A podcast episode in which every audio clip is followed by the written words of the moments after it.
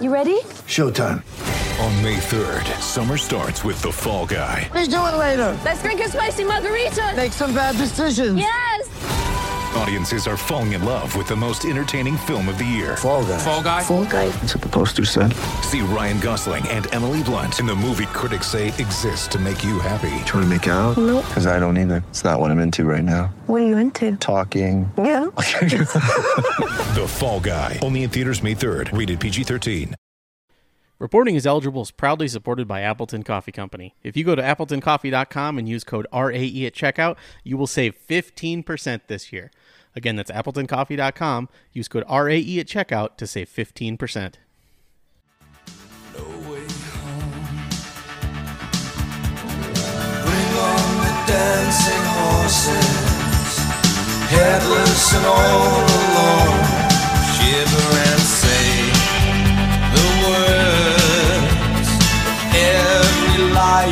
Bring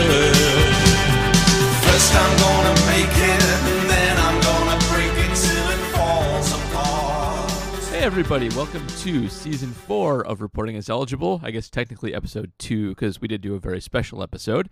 Um, this season will probably have less of me singing, but you know all the other good stuff, so that's all good.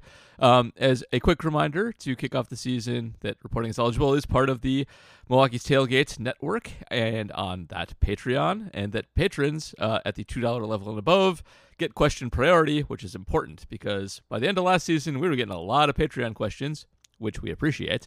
Um, and we do still take Twitter and Discord questions, but if you want to actually have it answered, that is the best way to go about it. Even my brother does it. So, um, uh, you also get question priority on the Milwaukee's Tailgate podcast, and if you go up to the five dollar level, you get the mini pods and the uh, minor league extra with Ryan and James Anderson. And you know, every once in a while we give stuff away like T-shirts and crap like that. So it's fun. Um, head on over there, subscribe, like and subscribe, review us on iTunes, give us five stars, etc., etc. Enough of that nonsense. Let's get to football. Uh, so um, joining me back for season four, I, I think in kind of an upset, honestly, um, in, in his house in suburban Wauwatosa, underneath a windowsill full of bobbleheads, we have.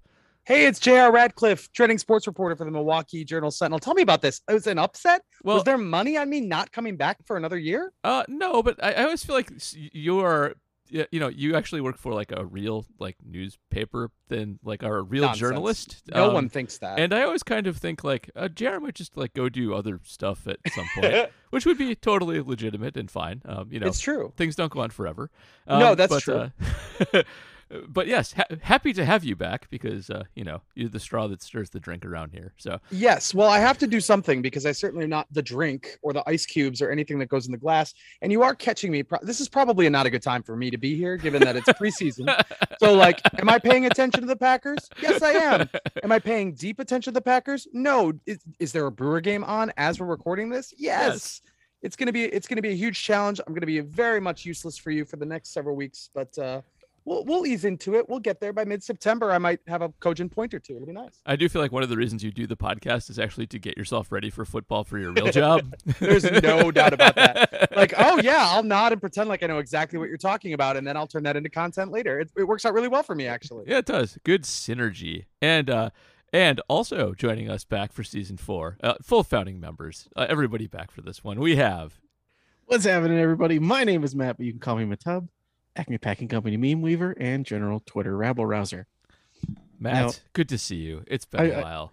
While JR is throwing around his metaphors, I, I want to know are you guys aware of the poet Billy Collins? Uh, no, no, I'm not. For- former poet laureate. He has a uh, Phil former poem poet called- laureate. Okay. Um, he has Highbrow. a poem called Litany, making fun of using mixed metaphors for like love language. So JR, to Yes. quote Billy Collins, you are the bread and the knife, the crystal goblet and the wine. You are the white apron upon the baker, and the marsh bird suddenly in flight. I, I truly don't know what to say to that. I'm, I'm speechless. Thank you. I think, I think uh, thank all I was thinking is is Billy Collins related to Tom Collins, after whom a drink is actually named. That's all I was thinking in that moment. But uh, I I I appreciate being your bread and your knife, Matab. That's that's very meaningful to me. Thank you. I'm glad you enjoyed that. It's also like I, I can probably quote three poems total. That's Yes. You you do contain multitudes though. You've Mm-hmm. got the Madden, you've got the memes, and you've got poet laureates. Of course, I like to say that I know a little bit about a lot. Yeah, yeah. it's true. That makes for good podcasting. Mhm. It really does. Also, we learned about plays right before we got on too. We learned, we learned about Dragon, so I'm happy. I don't. I don't really Well- do. I don't do plays, and every So time I can. The the uh, story behind that is people are freaking out over Kenny Pickett. They're like, "Oh, he had this great performance and he was throwing slant flat." And the name of slant flat is Dragon. It's Dragon. Yeah, And Justis Mosqueda was tweeting about it, and I turned it into a D's nuts joke. of course you did. of course you did. You have mul- You do contain multitudes, but they always come back to the D's nuts joke. That's so true. And, and I thinking Dragon, I'm immediately thinking about the new Game of Thrones series that is on HBO. So, Oh, uh, yeah. that's- we're all over the place here. Indeed, we are. Is it right. good? Is it good? It- Uh, you know, I've only seen half of the first episode, and I enjoyed it way more than I thought I would. okay. I was very happy to be back in that world. Uh, I unfortunately didn't have time to finish it, so I'm very eager to. Well, neither will George R. R. Martin, so that's fine. right? Well, yes, that's true. He I- and I, I- he and I have that in common.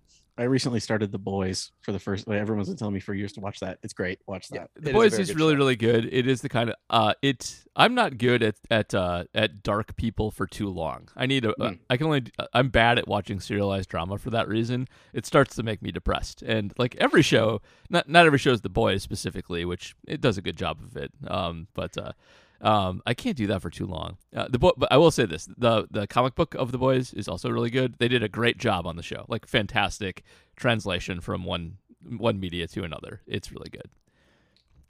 Anyway, Welcome to reporting is eligible. Your favorite media. this this is this is very on on brand for This totally who banter. we are. we're in we're in mid season form already, guys. yes we are yes we are all right should we actually talk about football that doesn't count um, I'm might as well. scrambling. I'm scrambling my brain right now for a good segue. Segue. Like, speaking Okay, of well- well, so- superheroes who blow up faces, No, that's so like the, the perfect the perfect staying on brand. I'm going to mention the rundown.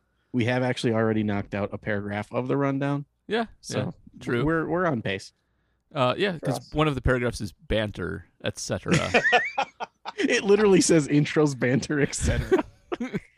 Well, we've got the etc. down. We've we've gotten through that. We Mm-hmm. could probably start talking about I Let's don't know do wide receivers or something. So yeah, uh, first before we do that, like um, now that we've had two preseason games and there's some clarity around the roster a little bit, how are you guys feeling about the the team going into this year? Um, are, are super confident, um, sort of confident, or like think they'll be disappointing in some way?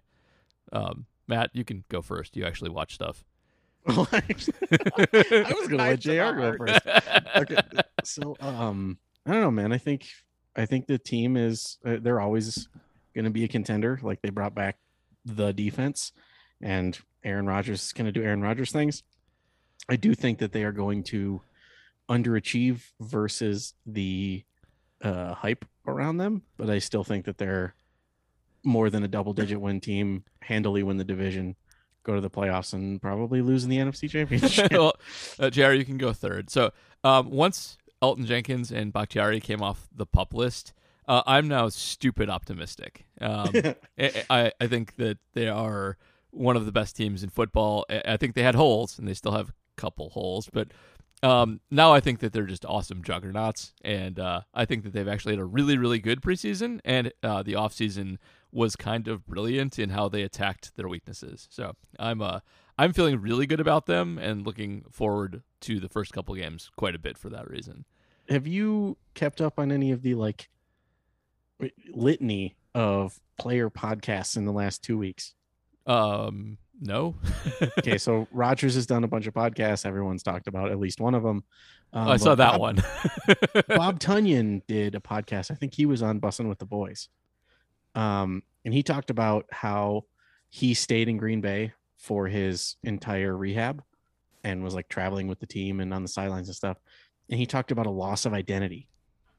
He said that by the playoffs, the Packers weren't like the week two Packers. They were some other team that kind of like was high on their own supply and weren't doing the things that they were good at because they weren't playing like themselves.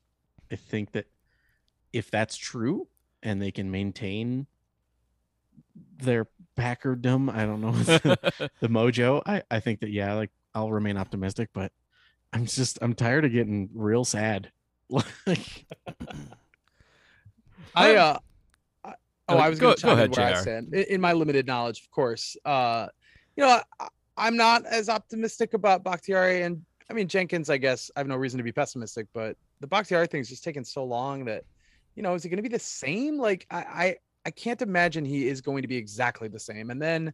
I don't know if I trust what they've got right now with with depth. Like they've got a lot of possibilities, you know, like maybe Newman is good and then he has a bad practice maybe he's not uh sean rhyan you know rhyan maybe he's good maybe he's not you know like i don't feel like they have it have it down exactly I mean, if Bakhtiari and Jenkins come back, yeah, of course. Well, who who wouldn't be optimistic about this team to have seemingly a playmaker at every at every spot on the field, maybe with the exception of safety and kicker. But uh, but you know, like I, I I I am a I'm a person who loves the big guys, as most people know, Yep. and uh, I just I don't trust the big guys yet. But part of that is that you know you're rocking so many rookies and second year players, like you just got to see them do it, and then once once you can see it, then obviously I'll change my mind. I'm sure. Yep. Ho- hopefully, I can I can bring it around by the time we get there. But uh, I guess the best place to start is probably receiver because if they have a big weakness, it's probably going to be there. Um, they losing Davante Adams, we shouldn't really understate. He's one of the five best receivers in football. He led the league in target share for his team last year, um, and they also lost Marquez Valdes-Scantling, um, who was debatably their second most important receiver. Debatably not. Um, but uh, they I think have handled this pretty well, and I think that uh, the the Romeo Doubs sort of ascension has helped put that to rest a little bit because.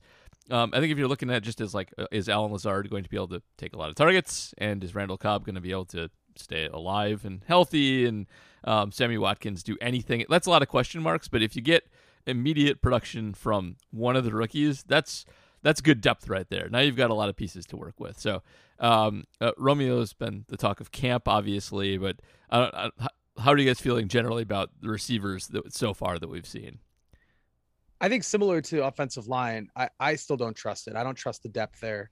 I just the idea that Allen Lazard and Randall Cobb are maybe the first two options, you know, gives me a little bit of pause. And and I mean, Ro- Doubs like or Romeo Doubs is, you know, I don't I don't know what the expectation ultimately is. Do people think he's like a Pro Bowl caliber rookie? I mean, I think that's wildly unrealistic. I, he's made a lot of mistakes in addition to making a lot of wild plays. I think yeah. and and and that's primarily like the preseason games, which aren't everything. You know, clearly in practice, he's he's popped, and that's great. But you know, I don't. Is Christian Watson even going to be like fully up to speed by the time the season starts? And if not, like I, I feel like that could be a pretty big setback. Like, I feel like it could be several weeks before you see him truly contributing on a high level. And then who else? What's is there? Like, I, I- I mean, you know, I, I I'm not worried about it like on a on a necessarily a game to game matchup basis. I, I I think I think the Packers will be able to make it work because they'll use their running backs in the passing game a whole ton, and they'll figure out how to get some tight ends involved. And maybe Tyler Davis doesn't drop the ball when it's thrown to him, but uh, Hopefully. um, speaking Yeah. of running backs in the passing game, Paul caught a lot of shit in the offseason for saying that AJ Dillon was a better receiver than Aaron Jones. yeah, I did. I, I stand by that, but yes. Right. I don't dis- I don't disagree with the take. It's the problem is is people are remembering when we first started using Aaron Jones as a receiver and he was getting manned up against running backs. Against and- linebackers. Or yeah, sorry, yeah, man, manned up against linebackers. He's he, there's running backs on the other side. Uh, yeah, he's get manned up against linebackers and like, oh, who look, he can run a wheel. Like, okay, can. Um, yes, and he he took a step back last year. He was still okay, but um, I wish he would have finished off that San Francisco catch a little bit better. Um, I just uh, even if the rookies don't pop as starters, um, I really really like the fact that they're not helpless. Like I think my big worry going into the season was that both Doubs and Watson would just be unplayable, um, which is always possible with rookie receivers. Even if they're even if they're really good, they'll often start the season with like a a a 30 target season where they get like one or two catches a game, and that's that spells a lot of Cobb and Lazard. And um, I don't think they're going to do that. I think that they like at least with Doubs, he's been good enough that he'll mix in and get like 50 targets this year, and and that makes them hard to cover because now you can put a lot of creative formations out there. Um, you can uh, mix and match him outside and in the slots, and uh, you're not going to just be relying on like Allen Lazard slot, um, you know, mesh plays for the whole stupid game. uh, or Randall Cobb staying healthy. Uh, I, I I think it really really helps the offense a ton, and I do think uh, Christian Watson. I, I would say this is maybe just a feeling so far, but I've I have watched now way way too much Christian Watson college tape and done way way too much crap with his college statistics, and I think he might be really good, and uh, that's still speculative. He hasn't played Jack. Um, but uh, with Doubs, there is kind of the, the floor of those guys. Uh, I think that you've got some ceiling to work with there too. And I think the fact that he's already sort of popped in practice a little bit after two days is a really good sign for him. Jared's right. He probably won't be a big part of the offense right away. Um, there's many, many guys ahead of him, and like midseason's probably the earliest where that starts to happen. But uh, I like that we've seen a lot out of them already. I hate that Juwann Winfree keeps getting Aaron Rodgers love. That does bother me. I'm annoyed by that because he's just a guy. He should go away. I'm glad Danny so, Davis went away today. That was a good. Before sign. before we get too far away, um, for those who weren't around for you going through the wing T offense that is NDSU, why yeah. do you think? Why do you think that Christian Watson is as good as he is? All right, all right, all right. So that, that's a fair point. Um, so they're a dumb team, and uh, it, I think it's a well, they're a dumb team in terms of, um, uh, they're dumb and they're smart. So here's the thing: NDSU is a a lower division um, NFL prep school. That's fundamentally what they are. If you have a problem where you don't go to a major Division One college, and, and, then you it is learned that you can still play in the pros. That you're good enough. That's a good place to go. Um, they have the eye of scouts. They have put a lot of quarterbacks, skill position players, offensive linemen in football. That's where Trey Lance went. Um, and um, he is he is kind of one of those in, in a good way. Uh, Christian Watson was very short when, when he went to college, and, and, then he became very tall and, and, very fast and a super good athlete. Uh, he wasn't really recruited that heavily because he was a late bloomer in terms of his physical development. So right away, you have a good reason that he's at a small school. That he's not a criminal. He's not. Uh, he's not stupid. He is a 38 Wonderlic guy. He's not stupid at all. Um, and so there's good reasons he's at a small school. Um, now, the other thing about them is they're loaded, and they literally run their offense to put everybody on display, not just Christian Watson. So um, he had limited snaps. I think he had 40 receptions or something like that over the course of his final season there, which is nothing, but it also led the team by 20. so they run the ball a ton. They win most games 50 to nothing. There's a couple other good teams that that make them struggle, but um, he did dominate targets for a team – full of Division Two All Stars to some extent, and uh, the numbers he put up there are silly, and they are they compare. One of his closest physical comps is Randy Moss. He is actually not a good comp for guys like Julio Jones and uh, Megatron because he weighs less. They're like well, hey, yeah. Remember, I found I found the best comp for him. Uh, I don't remember what that was. Tyrell is one of them. I don't know. Uh, Javon, Javon Walker. Walker. Javon Walker he's like is a, also yeah. He's like a pound for pound Javon Walker. He is yes, also Javon Walker, but he's really close to Moss, and I think Moss is actually a pretty good comp because Moss, uh, he went to, obviously went to Marshall. Um, they only became a D1 school in his final season. He he was also a lower division player that just dominated. Um, his numbers are not completely Mossian because he didn't have Chad Pennington throw him to him 50 times a game, but his rate stats are kind of like Moss. They are um, kind of the same yards per catch, the same catch percentage, and he just scored touchdowns all the time. Uh, if you take his aggregate stats playing for NDSU, even with bad quarterbacks, even as a freshman, um, they they stack up with best college seasons of all time. Uh, along with all of that, he's apparently extremely smart. Um, he is a good blocker playing for that run friendly team. He should fit into the team and get himself on the field doing that. Uh, R- Romeo Doubs, like JR mentioned his problems earlier, he he's not a good blocker. He wasn't a good blocker at Nevada. Um, he he still is missing blocks in preseason games, and you know he's been good as a receiver. He's a good route runner. He's open all the time, but um, missing blocks will get you benched in this offense. So. Um, Watson's ceiling is higher as high as anybody else in this draft, and um, he is catching on very quickly. I think you will start to see that pretty quickly as games start up. It's a shame he missed time, but that's that's what it is. Um, he's he's awesome. All right, I'm sold. Okay, I'm sold that they're going to be uh, they're going to be all right yeah, at receiver. And you know, I adjusting for lower division is hard, but I do I do my Raps stat that's a combination of Raps and Raz. I actually had to track down a bunch of numbers for them because it's not tracked as well at North Dakota State, and he was the best combo of anybody uh, that was drafted this year, even Jameson Williams. So um, I also like to see that. And what about this uh, Amari Rodgers revolution that we're seeing? um, I, I okay. I, I don't want to. I don't want to be too harsh on Amari because he does look. He looks noticeably slimmer, and he looks faster. I'm not quite sold on him being good yet. Um, he, he still struggled on special teams, and he had that touchdown in the first preseason game where he caught it along the sidelines and juked a guy and dove and hit the pylon, and that was nice. But uh, and Danny like, Davis did that too. He did, and it, that's doing that against like third stringers. Um, and he, he didn't like pull away from guys. You know, he just barely made it. The, the first juke was good. I like the first juke, but he still doesn't look super fast to me. I, I'm still not sold on Amari Rodgers, and he still is not um, impressing on special teams. He looks better. He hasn't been useless. He's he's been okay. He's caught caught with thrown to him, um, but I I don't like that pick and probably never will unless he just blows the doors off of everybody. Oh, so with them putting him in the backfield in practice, and Uh, like, oh, uh, um, I, I looked it up. Randall Cobb's. So if if he's going to do the Randall Cobb backfield thing, Randall Cobb's yard per carry from 2014 on is 3.2 yards a carry. yeah, So he had two seasons where he was double digits, and it has artificially inflated his yards per carry. But it's it's it's um, cratered since then. yeah, and using a someone who's a comparable athlete to 32 year old uh, Randall Cobb, Yeah, probably not good. I like. I'll take the creativity there, but um, I, don't know. I, I I do feel like they keep trying to force him, and they trying to keep trying to make him happen, and I don't appreciate that.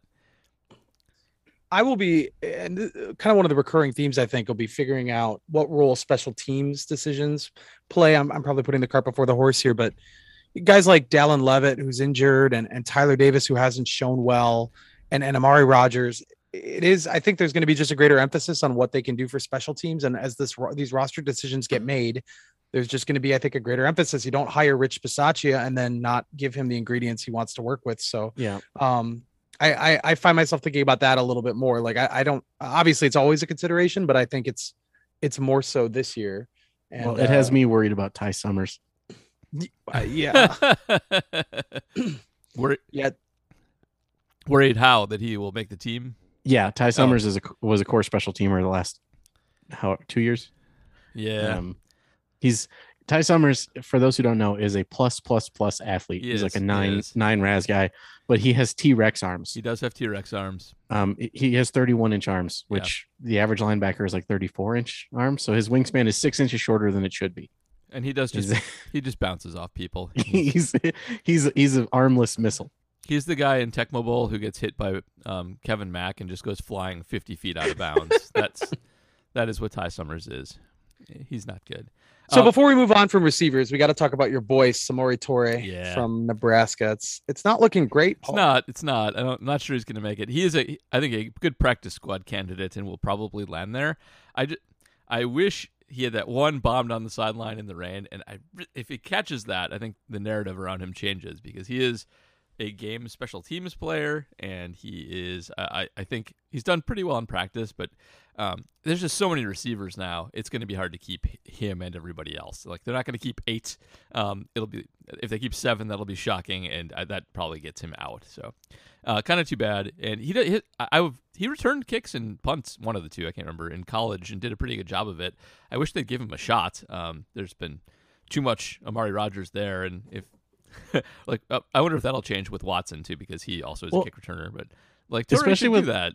But especially with the early reports out of camp where Bisaccia was like yelling at at uh um rodgers uh yeah, thank you. Why I blanking? I j- I just don't want to remember this human being, I guess. Uh when in doubt there's enough of them that you can just Yeah. default to saying rodgers when you're thinking of a packers well player. that's like up until about 5 years ago if there was like a weird NFL statistic you could always guess Brett Favre and have like a good shot at getting it. True. Like so prior to Tom Brady uh there the NFL record for catches over the age of 40 is like 112. Second place is one. Who is it? Brett Favre. Brett Favre. But now I think Tom Brady has two, so he's he's uh in second place now. But yeah, I'm kind of mad Uh, about it. Like I do understand them not keeping Samori Toure, but like I'm sick of Aaron Rodgers liking shitty receivers. Like I, I'm I'm just sick of it. Like he doesn't have to do Jake Kumerow with one guy per year. That doesn't have to happen. And like now he's done it with Juwann Winfree, and everybody's like, "Oh, Winfree's making the team," and that shouldn't happen. He shouldn't make the team. He's not any good. Um, but I think he probably will. like he's gotten a lot of targets, and that also forces maybe better guys off. So I'm sick of, sick of Aaron's crap on that. Well, I also wonder how much of it is performative, and and that's been an ongoing theme with the the Green Nineteen podcast. My colleagues at the at the Journal Sentinel and PackersNews.com, Tom Silverstein, Kassidy Hill, Ryan Wood. I'm just gonna plug, you know, get the full plug in there. Uh, they've been talking about Tom in particular has been talking about Aaron Rodgers' sort of endorsement and and the way that he you know rides certain guys eh, w- with the sort of overriding ethos of if if he's yelling at you, that's good. That means he wants to be better. It's when he's not paying attention to you that's a problem. But has it become performative for him? And, and that's baked into the whole everything about Aaron Rodgers at this point, which is which is a whole separate can of worms. And we may open that can of worms. We, Yes. we will open that can of worms Uh-huh. at some point, if not tonight. But uh i- i- it's hard to I don't know if I can understand what he's going for anymore. You know, is he saying Juwann Winfree is awesome and I want that guy to make the team? Or is he saying I'm gonna praise this guy so that the guys who I know I'm gonna be relying on work harder and and do more to try to gain my affection and attention? You know, Yeah. previously I didn't have that thought, but several years have gone by and the Aaron Rodgers experience has led me to believe that nothing can be taken quite at face value. Aaron So uh, Rodgers has corrupted JR's innocent spirit about how people act. I really did believe he was the smartest guy in the room, you know, like for a lot of years. And, and he's still, I think anytime he walks into a room, he's close to the smartest guy in the room. But now I think he maybe uses his powers for evil. Yeah, and you, you make a good point that he is manipulative. Um, if he hadn't done things like praise Jake Kumerow in the past to an absurd degree that maybe he was mad about, I would maybe go in for that. Um, but it's also mean to Juwann Winfree to do that if that's the case. like Yes. to, to to use him to set up other people to succeed is also not nice. So I also don't like that. Uh, wouldn't it be funny though if like Rodgers gets done talking at the lectern about Joel Winfree and goes over to one of his buddies, like that dude sucks. Indeed. So before we go to offensive line, real quick, um, uh, preseason games are hard to watch because like just raw stats don't tell you jack, and it's hard to evaluate who's actually doing well and who's just there for garbage time cleanup to absorb hits. Um, worth noting on on Romeo that I think the hype is real here. He is getting a higher percentage of throws on his targets than any other rookie receiver, and those th- that's kind of the currency of a good rookie. Like that means you're getting open. Uh, that's what draws throws to you, and uh, that's above everybody else um, who is playing, and uh, that's that's a great sign for him. So um, I think that one is is legit, and he'll see a lot of time as a result. All right, offensive line, my favorite part of the program. Yeah, big guys. Uh, I, I you, I, I know you said you're you're feeling more confident about David Bakhtiari and, Yeah. and Elgton Jenkins. That's Most- great. Mostly Elgton, but it's it was yeah, a nice bonus for Bach to come off the pup. it seems like there's a chance he plays week one. I don't know if that's realistic with the turf in Minnesota. That's where you want a, a knee injury guy to make his first, uh, you know, his first regular season return. I, I have high high doubts that Bakhtiari starts the season, but I mean, it's only four weeks on pup, so. I, mean, I don't think they would they would have activated him. I mean, the, the roster spot is gold. I, Yeah. I don't I don't think they activate him if they think he's you know not going to be ready for week three or Yeah, week two. I think week two. Um, I think that's when you'll see him. And I, I actually agree with you about Minnesota. Um, and one of the good things about the Vikings this year is that they don't really have a pass rush, so it is a good week to to give your backups a shot. You're not going to really be victimized by anybody there. They're all secondary and nothing up front. Uh, it's a it lines up really well for them. But you're right. Like they took him off. If they didn't think they were going to play at least by week three, they would have kept him on and kept the roster spot. And so that's great. that's awesome. Sorry, all all secondary and nothing up front sounds like an acapella band. you know, like straight no chaser, like like sort of the chorus line version of an a cappella band. yeah. That was That's become our thing where we mention how something we say ends up being a band name. That's become a new. That's the Andy Schaff of of season three and a half to four of reporting as eligible. I I mean, that's that's a thing I have literally done for I don't know, 15 years. Like Yeah. referring to something as a band name. I think Yeah. you're not alone. That's it's a thing. That's my This X is- style band name. Yeah. But yeah, so I think all secondary what was it, all secondary no front. Yeah. Uh, we don't even remember the name of the band. Mostly, I just think like it looked like a ter- not a terrible weakness, but it looked like it was going to be an average line at best before those two guys came back. Like they have not played greats in the preseason. They have a lot of question marks around quite a few positions, and uh, like those guys as depth instead of starters is just way better. So th- that's why I'm like super high on them now, and I think now that we, we can lean on this as a strength instead of a weakness. So way, way, way, way, way better. Because Sean Rhyan looks like maybe kind of bad, and Zach Tom looks like um, looks very small. not a big guy. Probably not a JR. Probably not a fan of Zach Tom because Zach Tom is a teeny tiny offensive lineman. Play that guy at tight end, and I become a huge fan. I just want you to know. Uh, Zach Tom is actually tight end four in Madden. as he Uh, as he should So, be. so if you if you line up in a jumbo formation, he he takes the tight end four spot because the Packers don't have a fullback. Um, and it's a three tight end formation. He actually has a higher speed rating than Marcedes Lewis. Uh huh. Well, that I mean, yes. I mean, most most players have a higher speed rating than Marcedes. who- also his his number is 50. Like if we are going to continue to watch him on the offensive line, we need to change his number.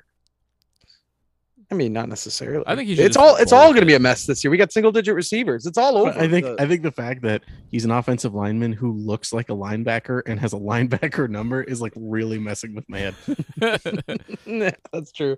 I, I'm gonna get it's gonna mess with my head to have a Sean Rhyan, Zach Tom, you know, Royce Newman is still a name that I'm trying to commit to memory. I mean, oh, there's I- going to be two Slaytons. Yeah, oh yeah, I- too many when it- Slaytons. at, at first, early on, people started talking about Chris Slayton. I'm like, you got, you're so dumb. You spelled his last name wrong. yeah. So, uh, so we, we're gonna have to work through this because because Chris Slayton's gonna make the team. So we're gonna really have to work through this. So uh, on the subject of offensive line, I'm gonna I'm gonna read you two tweets, and I want you guys to tell me which one oh no. takes place today Okay. and which one takes place a year ago. Okay. Okay. Coach Matt LaFleur said that left tackle David Bakhtiari is doubtful. Oh no. It is not a setback. It's all part of the process in the return from his ACL. Tweet number two Bakhtiari is not practicing after two days on the field. It is part of his ramp up and not a setback. This, Well, the second one is from today. yes, it is. But isn't it interesting that the wording is exactly the same? And the last one was from November of last year. It is. It is. It's just that, if not for the pup having a cost, I would be more skeptical than I am. Right. That's the thing. Um, and maybe, maybe, maybe they're doing some kind of crazy. Let's challenge David by taking him off the pup, which I don't think is a Mm-mm. thing. Not for the roster do. spot. Yeah. No. Because you really put yourself in a corner doing that. But uh, I mean, they made it so easy to use the pup by bringing it back to Yeah. four games. That could have really easily they could have taken advantage of that with him, and they did with Kylin Hill. So uh, I, I'm su- I'm surprised honestly that he is not on that list, and I, they got uh, week two. Uh, really, really, like week two has got to be when they think he's going to play. Yeah, I think that is true. Um, but so like once they're back, it's it's Elgton and Bach, and then Josh Myers and JRJ and someone else. So um, that's that's a good line. Probably Zach Tom. Prob- I think probably Zach Tom, but it's not Zach Tom yet. That's why I still leave it a bit open. That's I mean, that's still also Royce's position at the at the moment. Correct? Yes. Which is just that's the worst. it's not the worst. Jake Hansen's the worst. Yes, okay, that's fair. Jake Hansen's the worst. Royce Newman is slightly better. I compared it to saying that McDonald's is better than eating at a gas station. Yeah. I mean, n- neither's a great choice, and you're probably going to end up disliking yourself. I did want to ask Matt this specifically because I am not good at offensive line, but uh, my my understanding is conventionally guards are bigger than tackles because Yes. they're in the middle. And, and Zach Tom, um, can he play guard? Is that a thing that can actually happen? So they had Zach Tom playing left guard they did today I with saw- the twos. Yeah, Um, Zach Tom's biggest weakness is his anchor against a bull rush, and that's like all you're going to see. like, right. there's, Like, not, there's not going to be a lot of moves going against the guard other than stunts. and if people wondering why we're talking about Zach Tom at all, he has allowed no pressures in the preseason. He's been very good, Yeah. very agile. He has made the best use of his, his athleticism, but he's undoubtedly small. So, So, um, Well, in terms of athletic comparison, comparison, Jesus Christ. in terms of athletic comparison, oh, sorry, I have tapioca brain early in the season this year. Um, athletic comparison, he's like a Jason Spriggs, like he's a plus plus athlete. he he is. but- His brain actually connects to his body instead of having to use dial-up internet to talk to his body. All good. But like Jeez.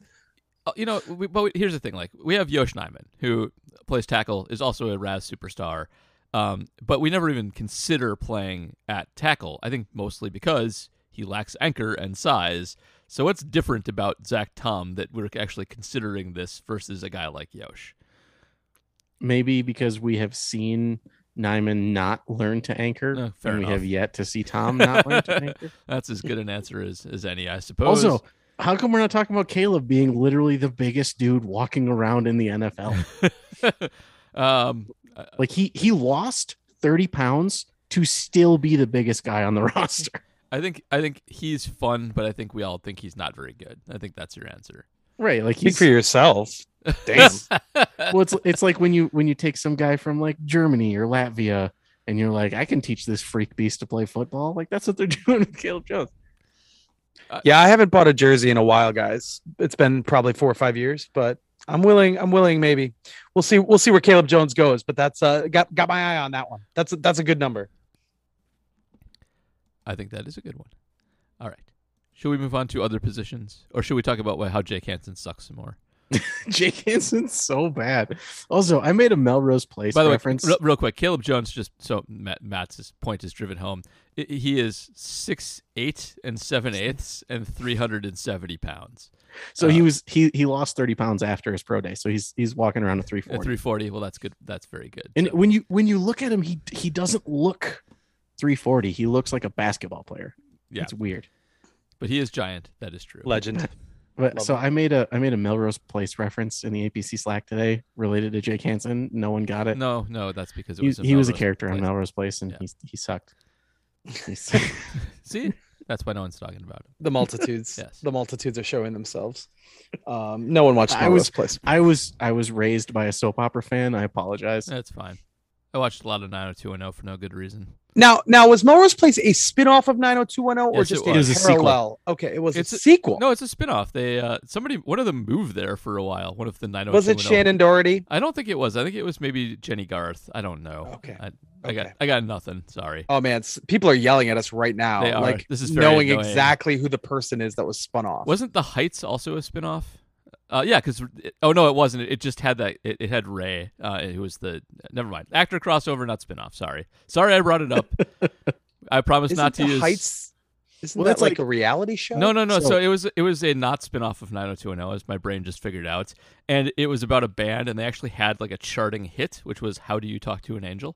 Um, Oh yeah, um and uh, that that's show not their song. that show is terrible. So Uh, the Hills is what I was thinking of as a pseudo reality scripted but not really scripted show. gotcha. Um, Edge Depth. Yeah. Uh, just reading the rundown. Um, yeah, hey, let's yeah, when in doubt, when we've gone into uh, Melrose Place and its associated spin-offs, just go to the rundown. Uh, Rashan Gary and Preston Smith are good. Yes. Correct. But That's not what it says. That's my assumption Oh. and analysis. Yes. Um, no, it says it's it but- says Rashan Gary and Preston are good. Oh no, it Are does say that. Oh, oh literally shit. says those Are Rashan Gary and Preston are good. are good. That's Comma. incredible. I swear I wasn't reading that verbatim. But after that, question mark. Um, yeah, that's really okay. So after that, we have Kingsley, JJ, and Gabare. I've I've been referring to him as Egon Delieri. Wait, it, it's it's Enag it's Enagbare, is it not? I mean, this is not the podcast for proper No, it's really not. Just uh, No. Look, It's guys, still to- probably not Yosh Nijman, but whatever. Like I digress. I believe- believe. Point. but look, to this day, I still can't pronounce Giannis' last name. So, like, I don't think that we can go wide on that. But so, so Just think of it as D's, baby. So- Adetokumbo. Aten- okay, so It's it's fine. Aten- Atenakumpo. Nope, it's nope, fine. nope, okay. I can't, I can't do it. So, uh, Kingsley, formerly Kingsley, now JJ, Prefers JJ. Prefers JJ. E- Egon Delieri, Yeah. has been very good in the preseason. Yes. God yes. Spengler. Uh, Uh, but yeah, uh, Paul, why do you think he's weird? oh, um, almost all good edge rushers uh, are high RAS guys, like almost without fail. And he's not. He's like a five or something like that. Um, but he was awesome in college. Now, um, a lot of times late in the draft, you'll take a guy who is like good, not great, good in college with like a low RAS and see if you can get something out of him. Uh, Enagbare was the second best pass rusher by most metrics in all of college football last year, behind Aidan Hutchinson. Um, he was second in pressure rate. He was second in hurries, a lot of other things. He didn't convert them all into sacks, which is one of the reasons that he fell as far as he did, along with his RAS score, his athleticism. But he's a weird advanced technique edge prospect. And uh, that's what he's shown to be on the Packers. Uh, he is uh, really developed in his move set and in his agility and getting around guys. He uh, uh, there's a good I, I don't I should have written down who had it. He had a great move where he just like ducked under a guy and then that guy just fell down because he didn't expect Enagbare to do it and got a sack out of it or a hurry out of it. Um, and he's been I think way better than anybody expected. He has climbed the depth chart very fast. The Packers other people are bad, so that's not that surprising, but um, he, m- like mediocre athletes don't usually pan out for this, and he looks awesome. Something that's super goofy about about his his RAS, which Yep. I'm looking at now. Yeah, yeah, Um, he has an elite vertical, he does, but not. but like he's bad. He's like bad, straight up bad at the shuttle and the three cone. He has an okay broad, but you know who, like, so RAS numbers wise, is very different than. But in terms of like raw numbers, so like he ran a four eight seven. Yeah. And this person I'm comparing him to ran a four nine one. okay.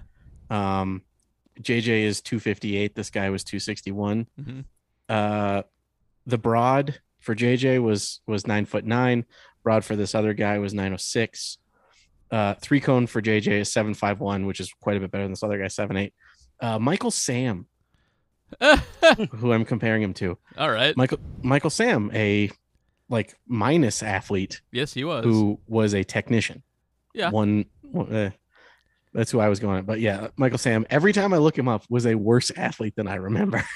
he was not a good athlete. He was that's why he didn't pan out. Um, but E- E- Enagbare has been very good so far, and um, the vertical is weird. That's legit strange.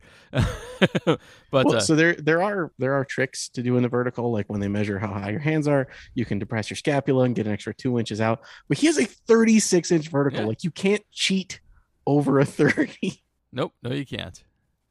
Um, Got in, little trampolines in his shoes. in any case, um, one of their big weaknesses was edge depth, and I think his ascent up the chart and his, uh, frankly, just impressive play in preseason helps helps give me some uh, some confidence there that if one of those guys does miss some time, they won't be totally sunk. And you know, for the Packers, missing edge depth, I don't think is as important as a lot of other teams because they can get pass rush from Kenny in the middle, especially if Kenny has actual help on either side of him, um, and with good, I think finally good middle linebackers.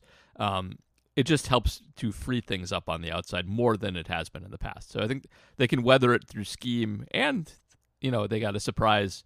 I think a surprise winner here in in JJ. So very happy to see that. Makes me confident. The rest of them are trash. Jonathan Garvin's bad. Um, oh no, Also, I need T- I need T- Tipa to make the team. Tipa's okay. He Did just we talk about Jonathan Garvin is not the name of an NFL player. That's the name of the guy down the street whose lawnmower you borrow. it's not a don't very know. NFL name, but I don't know. Can't hold them too much against that. Have have we discussed that tip of the iceberg is an appropriate nickname? A- And I feel like that's been rolling around my head, Yeah, but more maybe I like- put that out in the world. More like tip of the over. I like tip of the iceberg. There's more below the surface than you know. yeah, I just not, mean it- like I just mean like a big block of dude in somebody's way. That's kind of where I was going with that. But He's not though. He's the dude's rail thin. He's probably the only. NFL player without an overweight BMI. I know. Congratulations. Um, uh, yeah.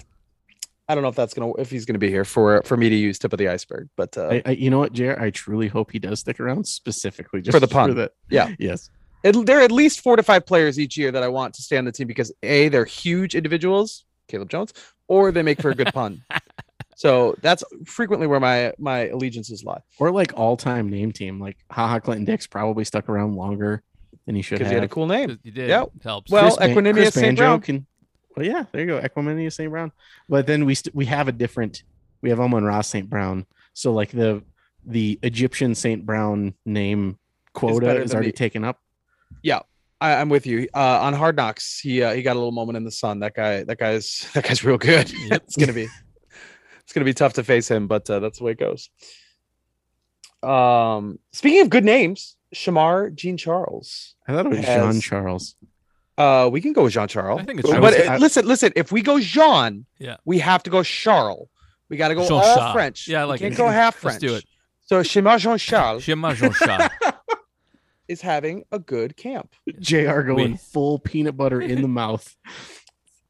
Shema Shema Jean Charles. Don't let don't let Shemar Jean Charles. don't, don't let slot. On the Yeah. in, in the But slot. Um, My Spanish is pretty good. My French is terrible. Yeah. Um, but so secondary depth also a little bit of a question mark because the, the first three guys are all awesome, and then the, after that it's been all question marks really. Um, and he, he was a fairly high draft pick last year and um, not very good. He struggled a lot.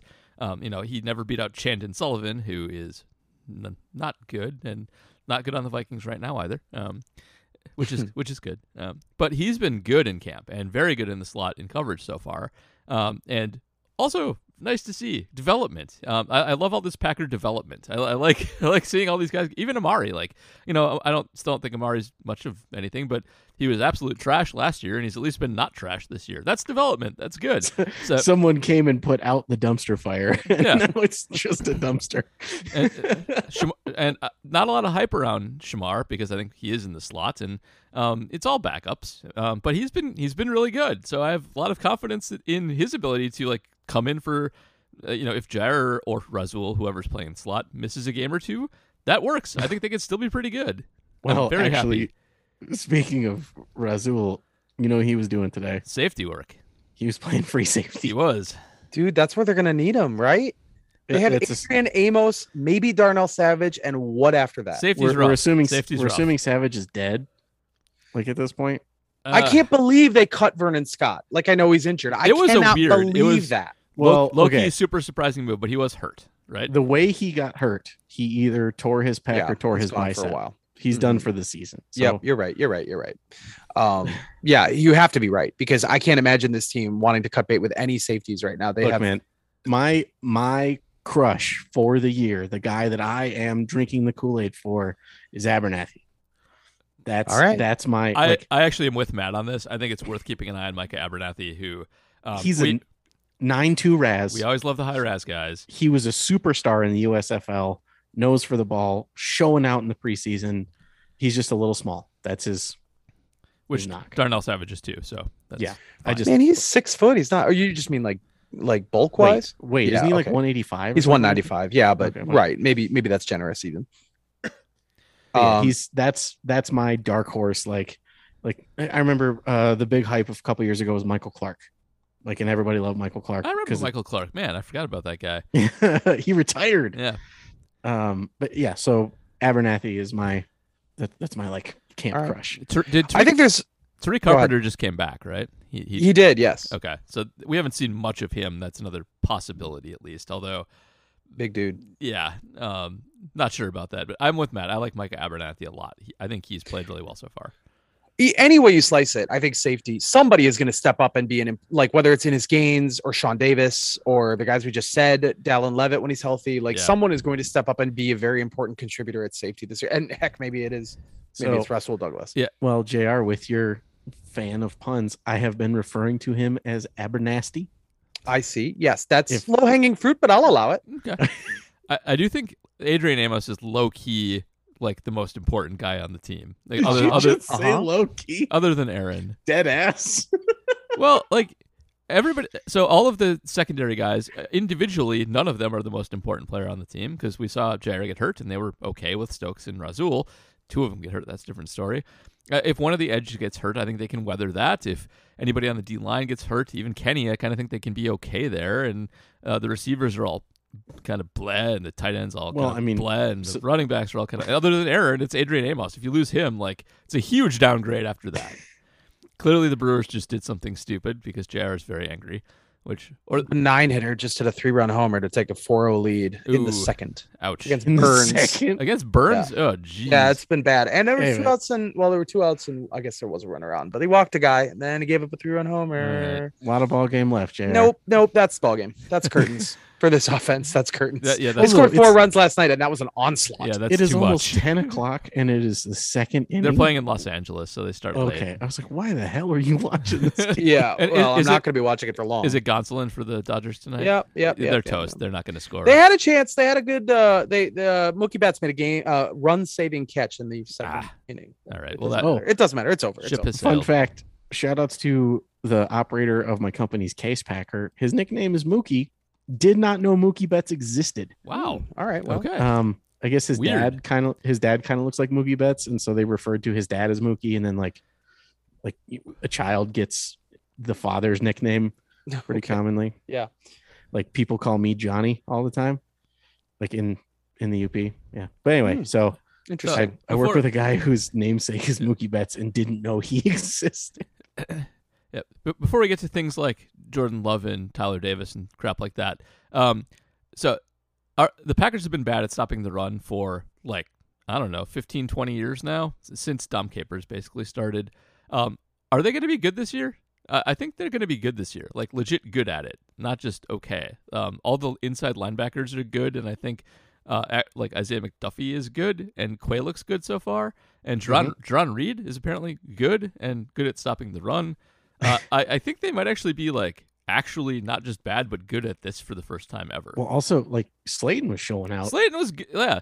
Uh, I was so mad at PFF. This is so stupid preseason garbage. But I had to do the for the first preseason game. I, I did the Acme Packing Company write up for it. So I like that's you write it in real time. You know, there's no time to go back and look at tape or stats or anything. And I wrote in it like that's uh, not Tedarrell Slaton, the other Slayton, Chris Slayton. Uh, had like the best defensive game of the night, and then the next grade, PFF, he was on like their list of lowest graded players. I was he like, got like a 32. 32 i was like well, what that's that's garbage okay i'll go back and watch it again i'm gonna go i'm gonna go watch a preseason game a second time to look at a third string defensive player to see if my initial impression was right and i was right and they're wrong he was really good that was a garbage rating by them anyway that guy's that guy's Man, actually it could good. be it could be worse. Justis Mosqueda was doing cut ups of the all 22 of the preseason just to see who was playing special teams. that guy has uh, a heroin level addiction to special teams play yeah. god, bl- god bless him God bless it. him. glad somebody does and i'm glad it's not me Where is the? I, I'm probably cart before the horse here. Where's the surprise cut coming from this year? Like, who's the guy that everyone just assumes is going to make the team and doesn't make the team? this is a tough one but i'm gonna, Nijman. you think Nijman? I just like if I was gonna pick like a it's not a bad pick because he the lack of versatility does hurt him for Yeah. sure. Uh, I'm that's, that's probably I'm still gonna go with Sammy Watkins. I, I think that uh, All right. he is you can cut him without any damage, and they have so many receivers that they may have to make a hard decision and want to keep youth over experience, especially because he, he doesn't offer that much. He's he, he's a good blocker like Lazard is, but he's you know he's not great. You can. I mean he's a burner. He's he's he's, He's DeSean Jackson kind of a burner. with bad hammies. Hmm. What Sammy Watkins? yeah. Yeah, he's he's a burner. He's You- a, he like- hasn't like- been the last couple of years. He's been well fair. more of an underneath guy, and I think there's some questions if that speed's still there. Ah. I was gonna I was gonna say he's like a Mecole I mean, Hardman. guys who have hammy problems sometimes have that happen to them, and You know, uh, just put Sammy Watkins on kick returns and he'll probably just like die on the field. and you probably don't have to will. worry about cutting him. yeah. But he's he's he's my pick. I still think it wouldn't even. I don't even think that would be that big of a surprise, but that is Well, and his his contract makes him very cuttable. very expendable. Yeah, it's it's a rough contract to have, and on a team that suddenly has a lot of competition for a receiver. Yeah, I'm looking up and down this this roster, and I'm having a hard time. It- it's not going to be Tonyan, is it? no, There's no way. they need him. Okay. Yeah, I don't. Uh, I, I'm having a hard time finding somebody that I think they would. Uh, it, it could be an offensive lineman, like, but but I don't know who else would be if it wasn't Nijman. Yep. I, I mean, like if they cut Jake Hansen, no one's gonna bat an eye. So I I don't. Uh, I don't know. Tough All to find. I guess Mason. I guess they they could theoretically Mason move on. is but not a bad guess actually because there's there's no reports on him. He's not on the pup though, so they must think he's close.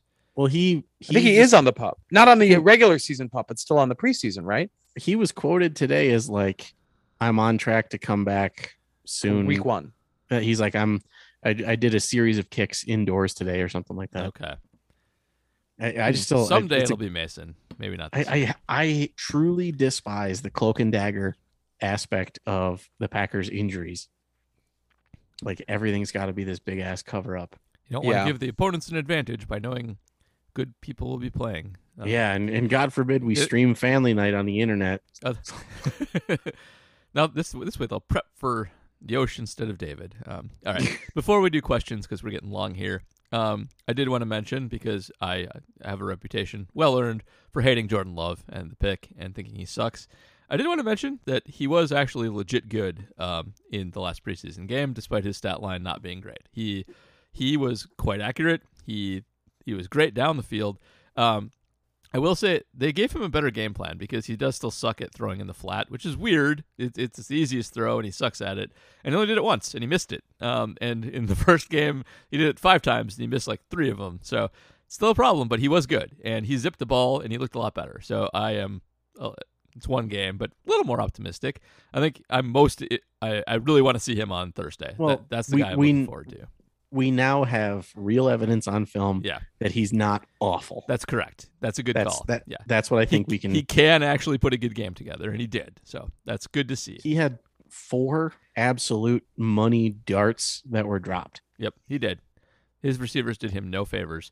He made a really, really, really nice throw to his right. I think think it was to Amari over a linebacker, between two linebackers. Um, dropped a dime into Romeo that he dropped. Just all kinds of bad. Uh, through work. to was it Goodson like on the It was? Goodson. It was yeah.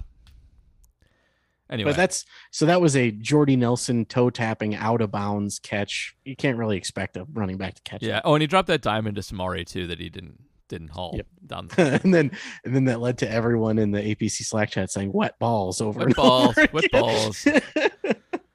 Not his fault. Wet balls. All right, and last thing here. Um, since Aaron has been a giant wackadoodle in the offseason, uh, how much of a concern do you have that he is just going to like freak out and quit, or be bad because he does hallucinogenic drugs or some other nonsense that Aaron comes up with?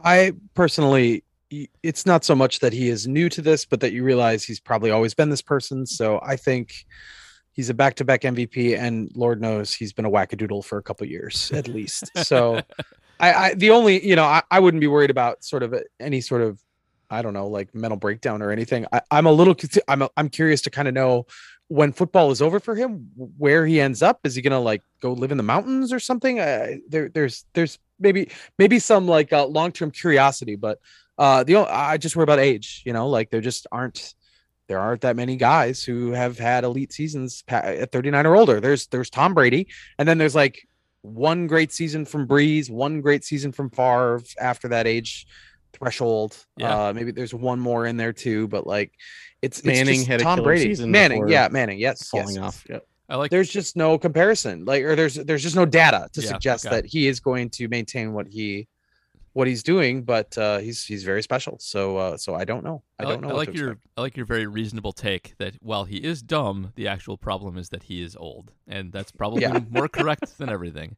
Not dumb. Um, he's whatever we want to eccentric, eccentric. Uh huh. I am- eccentric. I am zero percent concerned that the Aaron Rodgers eccentricities will affect him in the year 2022. Okay.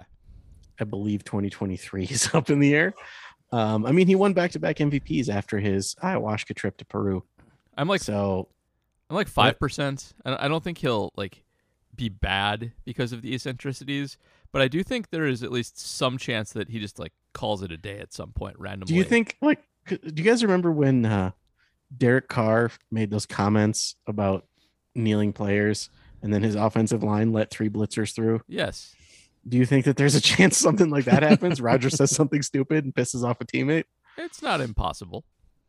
No, this line's too young. Not this line. D backs his guy, and the rest of the dudes are, are too young to do that. That they're they're not uh, they're not in position. All right. Let's do questions and go home. I know We're we're, all home. I, I understand. It's a metaphor. Goodness. All right, hold on. I'll uh, I forgot. I'm I'm the guy who reads them. You so are. let's let's go. Tear yourself Patreon. away from It's- the it's terrible Brewers preseason game. for us too. Yeah, no yeah, kidding. yeah. All right, Patreon questions. PJ Vessels. Hi, Yes. welcome back.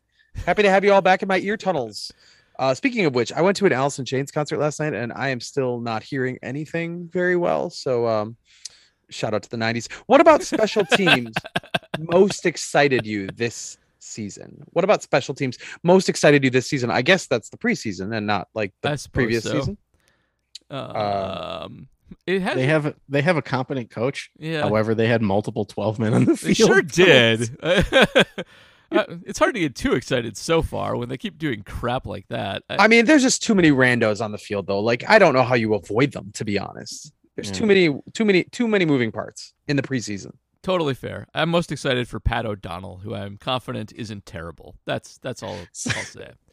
Um, I don't know if I mentioned it on the podcast, but after they signed Pat O'Donnell, his his number is 16. Yep. And I said his number is because he is 16% neck. he is. Uh, he, he he is part of the neck crew. That is very true. Um, well, I did the math, and if you measure neck from the base of the the skull down to the top of the traps, he legitimately is 16%. Jesus. That's awesome. Well done. Now the only Um, question is: Is it longer than Mike Glennon, and is it longer than Merton Hanks? God damn it. Now I'm gonna have to go in and check Glennon's neck. That's why I said it, so that you would do that for me. Um, I will say, by, by the way, this is just a good question for this observation. Um, the punt God has one punt in the preseason, and it went 82 yards, and then the Bills cut the other punter um, immediately. almost immediately. My favorite part is the other punter's name is also Matt. So like Matt Haack. Matt everyone, Haack, everyone yeah. had a very short heart attack. Yeah. I wonder is where's Matt Haack from? I have no idea where Matt Haack is from. I don't know anything because about Matt they're- Haack. The greatest powerlifter of all time, John Haack, is from Madison, Wisconsin. It's spelled the same. I just maybe wonder if maybe they're related. They're both I mean, phenomenal athletes. the Packers did pick up last year's. Well, no, wait. Bojorquez wasn't coming from the Bills. He was coming from the, The Rams. Dolphins. Oh, the Dolphins. Oh, it was the Rams. Oh, the It was Rams. the Rams. The It was the Rams, Rams. yeah. You're he was cut by the Bills. So Well, Yeah. yes, but then he went to the Rams first. So I was, I was thinking it's the same circumstances. It is not Yes, and we should also mention, as always, Punt God was the third punter drafted in the punt, which, unacceptable. which is so dumb. really, really stupid. Just so stupid. Everyone, uh, Paul, you wrote that whole article about that, right? Or was Yes. it just a tweet thread? Uh, it might have been a tweet thread. I think it was a tweet thread, just about how he's the You- he's the phil- philosophically correct punter. You Uh, need to put that in the show notes. It is a banger. Okay, I will put it in the show notes. That sounds good. A philosophically correct punter Yeah. is the name of my ska band. Is it wait third wave ska? Third wave, yes.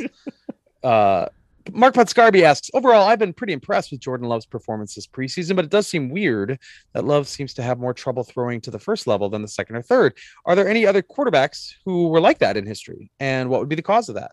Josh Allen, yeah, Josh Allen did. Um, actually, Aaron did for a little while. Um, early in his and still still Aaron kind of does struggles to throw screens. Yep. Was Favre good at that in the beginning? I mean, the guy threw so hard. I have to think he had trouble. Um, Favre had trouble putting touch on the ball. Same with Jeff George. Um, they were accurate. They just threw the shit out of it. Yeah, I think um, Love's is a little bit different, and th- I think the cause of this is that he is very much a feel thrower.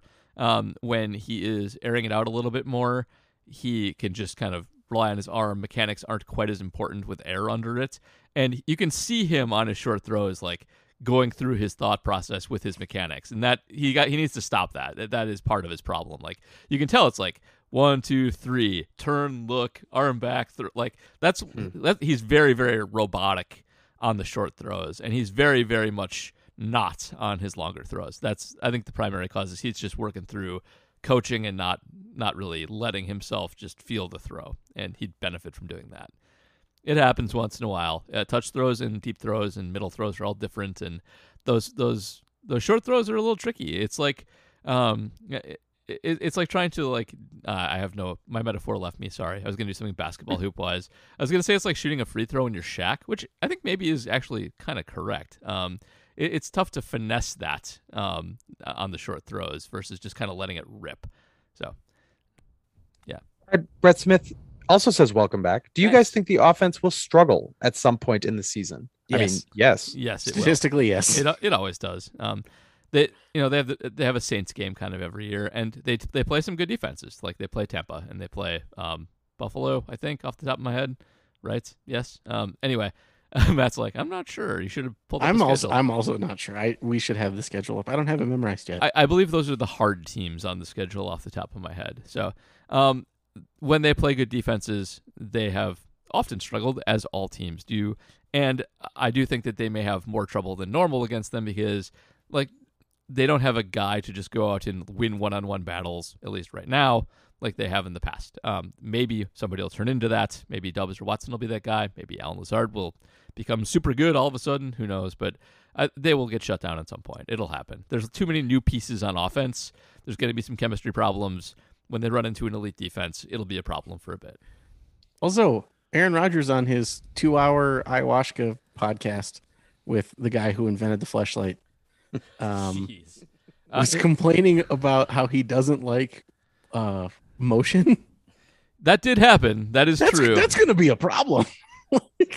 There's a lot of motion in the offense. It's uh, yeah, which uh, circling back to uh, what um, Large Robert said, like the Packers losing their identity late in the season, they stopped doing motion.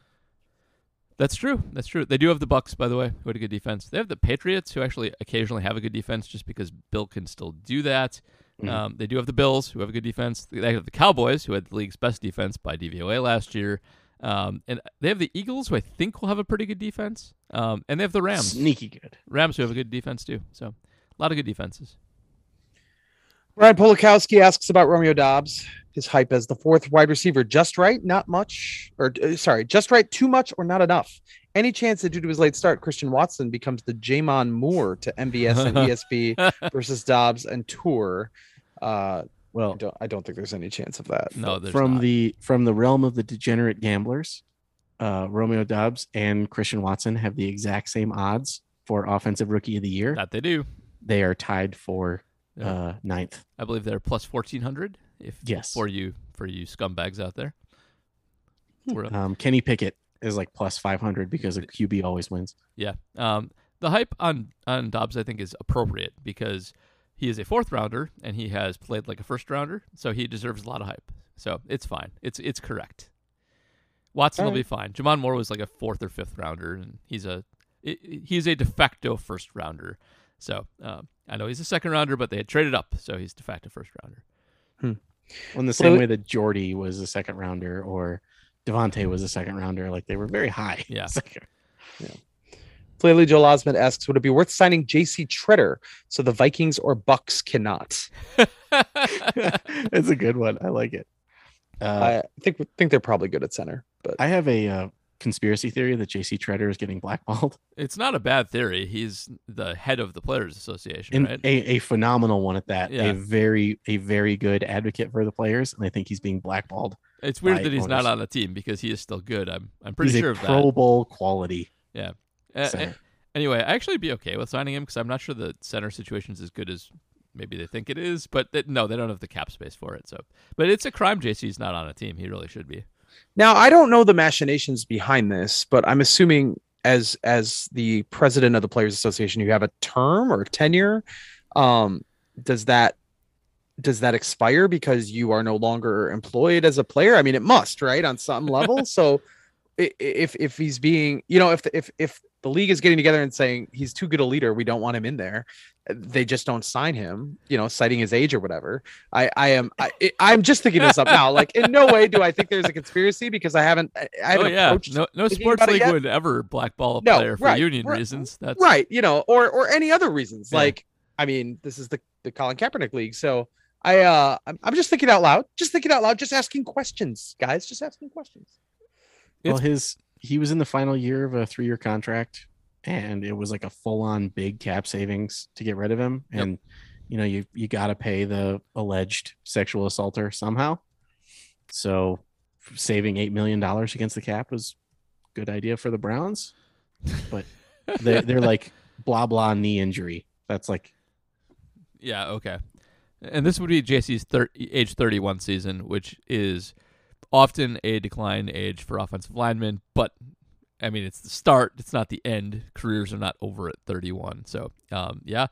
It's it's it's he definitely can't be the union head uh, a player rep anyway if he's not a player. So, be interesting to monitor and see if, where he lands but because he got he got reelected in the same month he was cut. Yep. So figure that out. hmm Hmm. Price Trosen. Uh, is that a new patron? I don't. Uh, I don't recall that name. I believe. Price is quite new. I believe he's a couple weeks old, All right, very good, Price. Uh, assuming all of our predictions are correct, which they are. who who are you? Of course, who are you most nervous about getting ganked from the practice squad by another team? I I don't know if that's yanked or if that's lingo I don't know yet, but uh, I believe that is Apologies. 90s gank- 90s slang for stealing. All right. Uh, no, gank is actually uh, gamer slang for stabbing someone. Oh, well, it- Oh, okay. Like you assassinate someone, you gank. not them. sure that works here though. No, It's, I, I'm uh, pretty it's- sure World of Warcraft. old timey slang is different. I'm just If you have, uh, uh, in parentheses, if you have intel that other team executives listen to RAE, feel free to lie. um, that's funny. I don't know. I, I have to give some thought. What do you do? You have a, do you have names? Practice Toure. squad. I think Toure. Um, I, I actually do think he gets swiped if he is on the practice squad by some smart team, possibly the Ravens, who have no good receivers at all. Um, and Or or some team who needs a utility receiver, like say uh, Miami. Yep. Uh, and T- Tyler Goodson, I don't think will. Um, I think he'll make the team, but if he's on the practice squad, I think somebody steals him too. Uh, Sure. pass catching running backs are quite valuable. Um, not sure about any like non-position players who would be that enticing. Like, uh, the, a lot of those guys are going to be seventh rounders, UDFA's. I, I think those are the two high-profile ones that actually kind of care about a little bit. I could see like a safety if they tried to sneak through Innis Gaines or something. Although Yeah. he's, I don't know, um, little bit of NFL experience. Some of the some of the bottom tier guys. Uh, JD asks if David and Elgton are healthy. What is the best five offensive linemen? If they're not healthy, who is the best? Who are the best five offensive linemen? Uh, so I think I think we said earlier what would be ideal. If I'm assuming Tom over Newman in your guys' mind, and then Myers, of course. Jay, you know, uh, Jon Runyan Jr. and then the guys on the wings. That's the uh, that's the that's the best version of themselves. Uh, yeah, I think that's right. Um, without Bakhtiari and Jenkins, uh, it's so hard. I think I have Tom at right tackle then. What I don't. Yeah. And I think I have Yosh at left tackle. Um, yeah, okay. And still JRJ and Josh, and then Royce Newman. I guess Royce Newman. Yeah. It's got to be. There's just no one else it could be. well, it- Yeah. uh, you- I mean, it could be Sean Rhyan, you, right? You hope Sean Rhyan becomes good, but he's not yet. So yeah.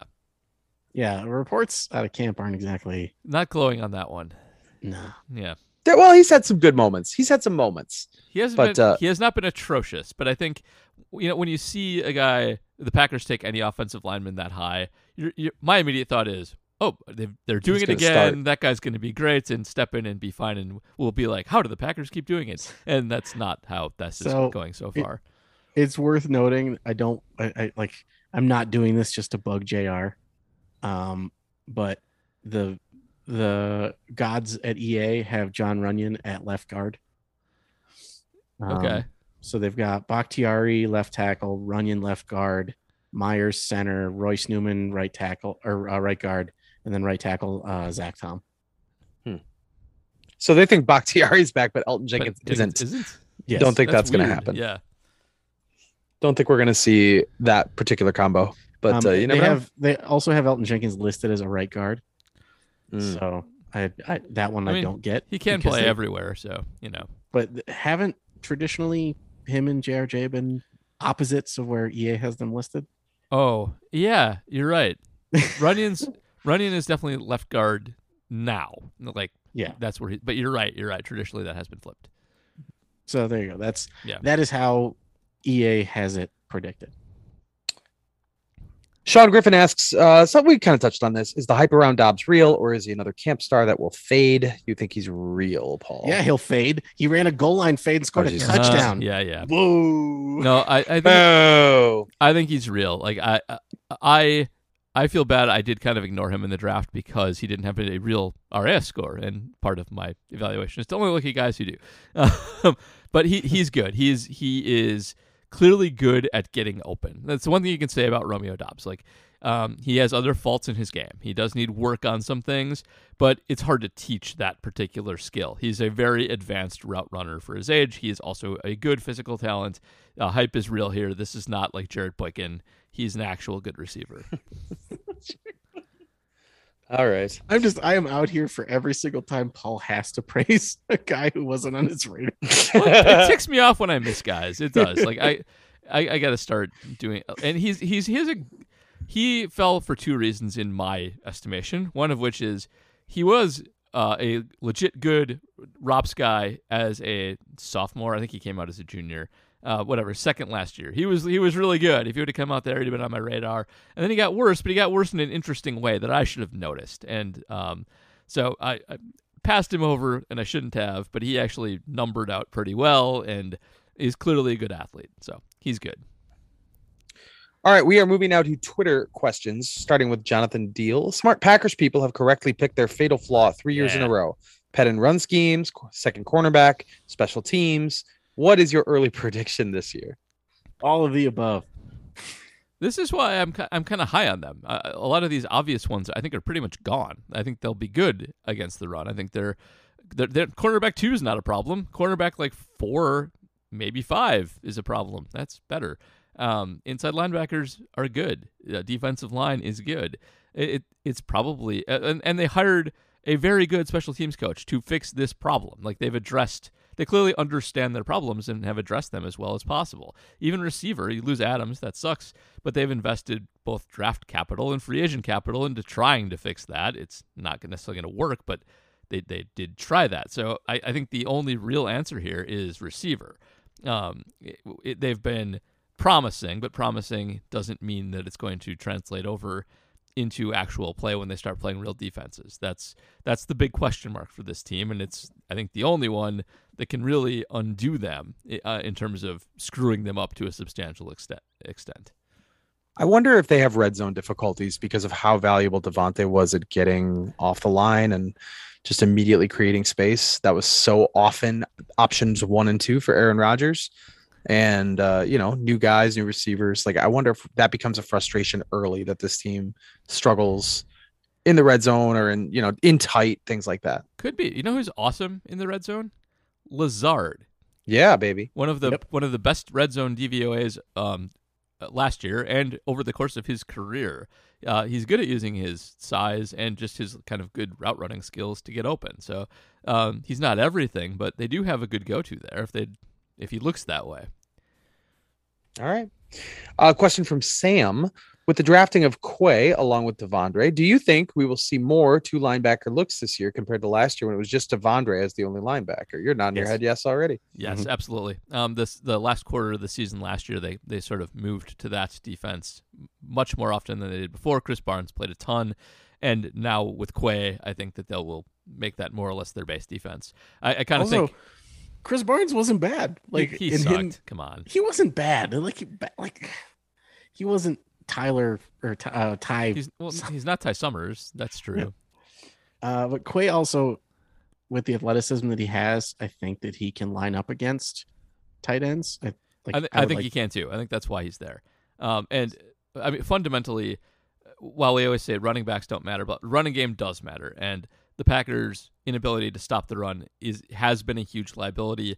The way it's been exploited by lots of teams in the NFL because a lot of teams have liked to run lights, and the way to combat modern offenses now, especially Shanahan type offenses, is to have a linebacker who can at least competently cover tight ends and running backs. That's why Quay is there, and that's sort of the key to unlocking an elite defense. It's why Tampa often has one because they have those guys. It's uh, it's super important. It matters a lot. Uh, Devonte Wyatt is kind of one of the stories this year uh, as a guy who has uh, has not done well in in you know first first round pick. So uh, just saying De'Vondre Campbell's name made me think of Devonte Wyatt. Yeah, yeah. What uh, do you have any concern there? Like I, I know that you know he's going to have a chance to play behind some pretty big guys, but like, do you uh, d- does that already raise alarm bells? First round guy who isn't popping. Uh, it does for me. I, I think he'll be okay. I he- you know he comes with a few red flags, uh, some some some anger issues. Um, I I do wonder if he might be a little bit better in game scenario than in practice scenario. Um, but I'm not that worried about it because they have good people in front of him. Uh, he is Mhm, he's yeah. dep- he's depth at this point. He can develop and learn, and um, it doesn't hurt him too bad. So it's not ideal, but it's not a big deal. Sure. It's it is also worth noting that Wyatt prior to his uh, incidents was considered a top 10 talent. It's why they Um, got him. Yeah. Yeah. Yeah. I just I still don't like that pick. I don't like All right, uh, we're we're now wrapping up here with Discord questions. Always interesting. Yeah. Yeah. Always weird. Uh, Jerry Eldred, this is not weird. This is a good question. Will the passing game be good or bad? Full stop. It'll be good. They have Aaron and they have at least competent receiving options. It'll be a good passing offense. This is going to be a huge year for AJ Dillon, don't you think? Like, don't you think he just yeah, love AJ this year. Love it. Yeah. and that's also a huge year for why we think Tyler Goodson is making the team. Yeah. Good pass catcher. Does almost die every time he runs between the tackles, but good pass catcher. All right, this is where it goes off the rails. Jonathan Deal asks, "Duty?" Question mark. I, assu- I assume that's for you, Matt. So That- I yeah, I promised Paul I wasn't going to bring this up until the very end. yeah, Well, But- we're pretty close to the end, unless the last question, which is local Pabs, simply not a question, just a GIF saying "yay." Yay. Is something that we're going to engage with, which I'm completely confused by. But uh, we're we're done with questions. So yeah. this is your it. Madden corner. Congratulations. Well, okay, so Matt, I'm very angry at Madden this year, more so than my entire time ever playing Madden since 2002. May he rest in peace. Mhm. Um, Indeed. uh, the the very very long story short is the PC version did not get an update to the current generation version, and I'm a PC player, so I'm essentially still playing Madden 18. Uh huh. So there's a bunch of very new and great things for the PS5 and Xbox Series X versions that I don't get as a PC player. So I went through and rushed through the misadventures of Fart McDuty, uh, and finished his first season quickly. And I did so well that the Packers offered me a contract that was 78% of the cap, and it won't. The game will not allow me to sign it. I literally broke Madden. Good work. Way to break Madden. So Um, I- John John Boss can suck it. Yeah. Why did you, why boys? Why why did you buy it if it hasn't been up? So that's the the question though no one has asked me yet. Like if I'm so mad at it, why did I buy it? Yes. I didn't. Um, I have EA Play Pro, which is a yearly subscription. Ah. Um, to give me access to all of EA's games on PC. And my subscription date is December. So I have the option to play Madden for a while. And if it's terrible, I just won't re up my subscription. Oh, all right. And Fair enough. so I have canceled my payment method. And when December 3rd rolls around, I will no longer have access to Madden and I will not give one dang heck or fart. Oh, and a related story. I'm mad because none of the bootleggers who update Tecmo Super Bowl every year have updated it yet for this year, so I don't have a current version So, of it. I've got a great, I know that I can do, go get ROMs, but I I'd rather have the cart. but I'm saying I've got great news for you Okay. in the updated version. Yeah. Um, traditionally, Madden 08 has been the game that is modded to the like most recent version of Madden. Um, this year, someone put out a huge mod for 2K5. Oh, really? 2K People people argue that's the best football game ever made. Yeah, 2K5 is great. Um, there is now a modernizing mod for 2K5. Nice. Okay. I might actually check that out. Cool. All right, we're done. Video game's done. Um, before we go, JR, do you have anything to plug? You know, I thought he said his French sucked, but like that was complete foreign language to me. Yeah. I'm uh, glad, glad to be through it. I feel Mhm. reanimated. Uh, I don't have anything really good to plug. We're uh, it's uh, it's a little little slow, but we're gonna launch into, of course, Packer season. There's lots going on. PackersNews.com, PackersNews.com, JSOnline.com. We're following the Brewers till the bitter end, which always feels like it's gonna be a little sooner than later this year, but uh, they're still in it. So uh, so doing like a daily daily standings update, taking a look at some of the other players in the uh, in the race for this last playoff spot in the National League, and uh, you know doing doing some brewer stuff here and there. We're gonna look at the attendance, which has been way way down this year. Yep. Uh, a little bit later this week, and and there's there's uh there's there are a few irons in the fire. But uh no man, other than that, it is uh, it has been uh, it has been a chill a chill period of time here for the uh the old trending sports reporter at the uh at the Journal Sentinel. I'm sure more things will be trending quite shortly. Oh yeah, yeah. Badgers are coming up soon. Yep. Obviously, this Packers. It's it's all gonna floodgates about to open. Bucks That are playing in Abu Dhabi. I mean, weird stuff. Yeah, weird world. Legitimately. Matt, do you have anything? Um, I ratioed a former NFL GM today. You did. It was a good one. Which one? Would you like to discuss it in more detail than that? Was it Lombardi? Which one? It was not Uh, Ran- Lombardi. Randy It Mueller, was Randy Mueller. Oh, uh, for- okay. former GM of the Saints. Um, he won NFL Executive of the Year in 2000 specifically because he wasn't Mike Ditka. Yep. That's why he won. Kiss of death. Um, he drafted the only Pro Bowler he drafted, I believe, was a fullback.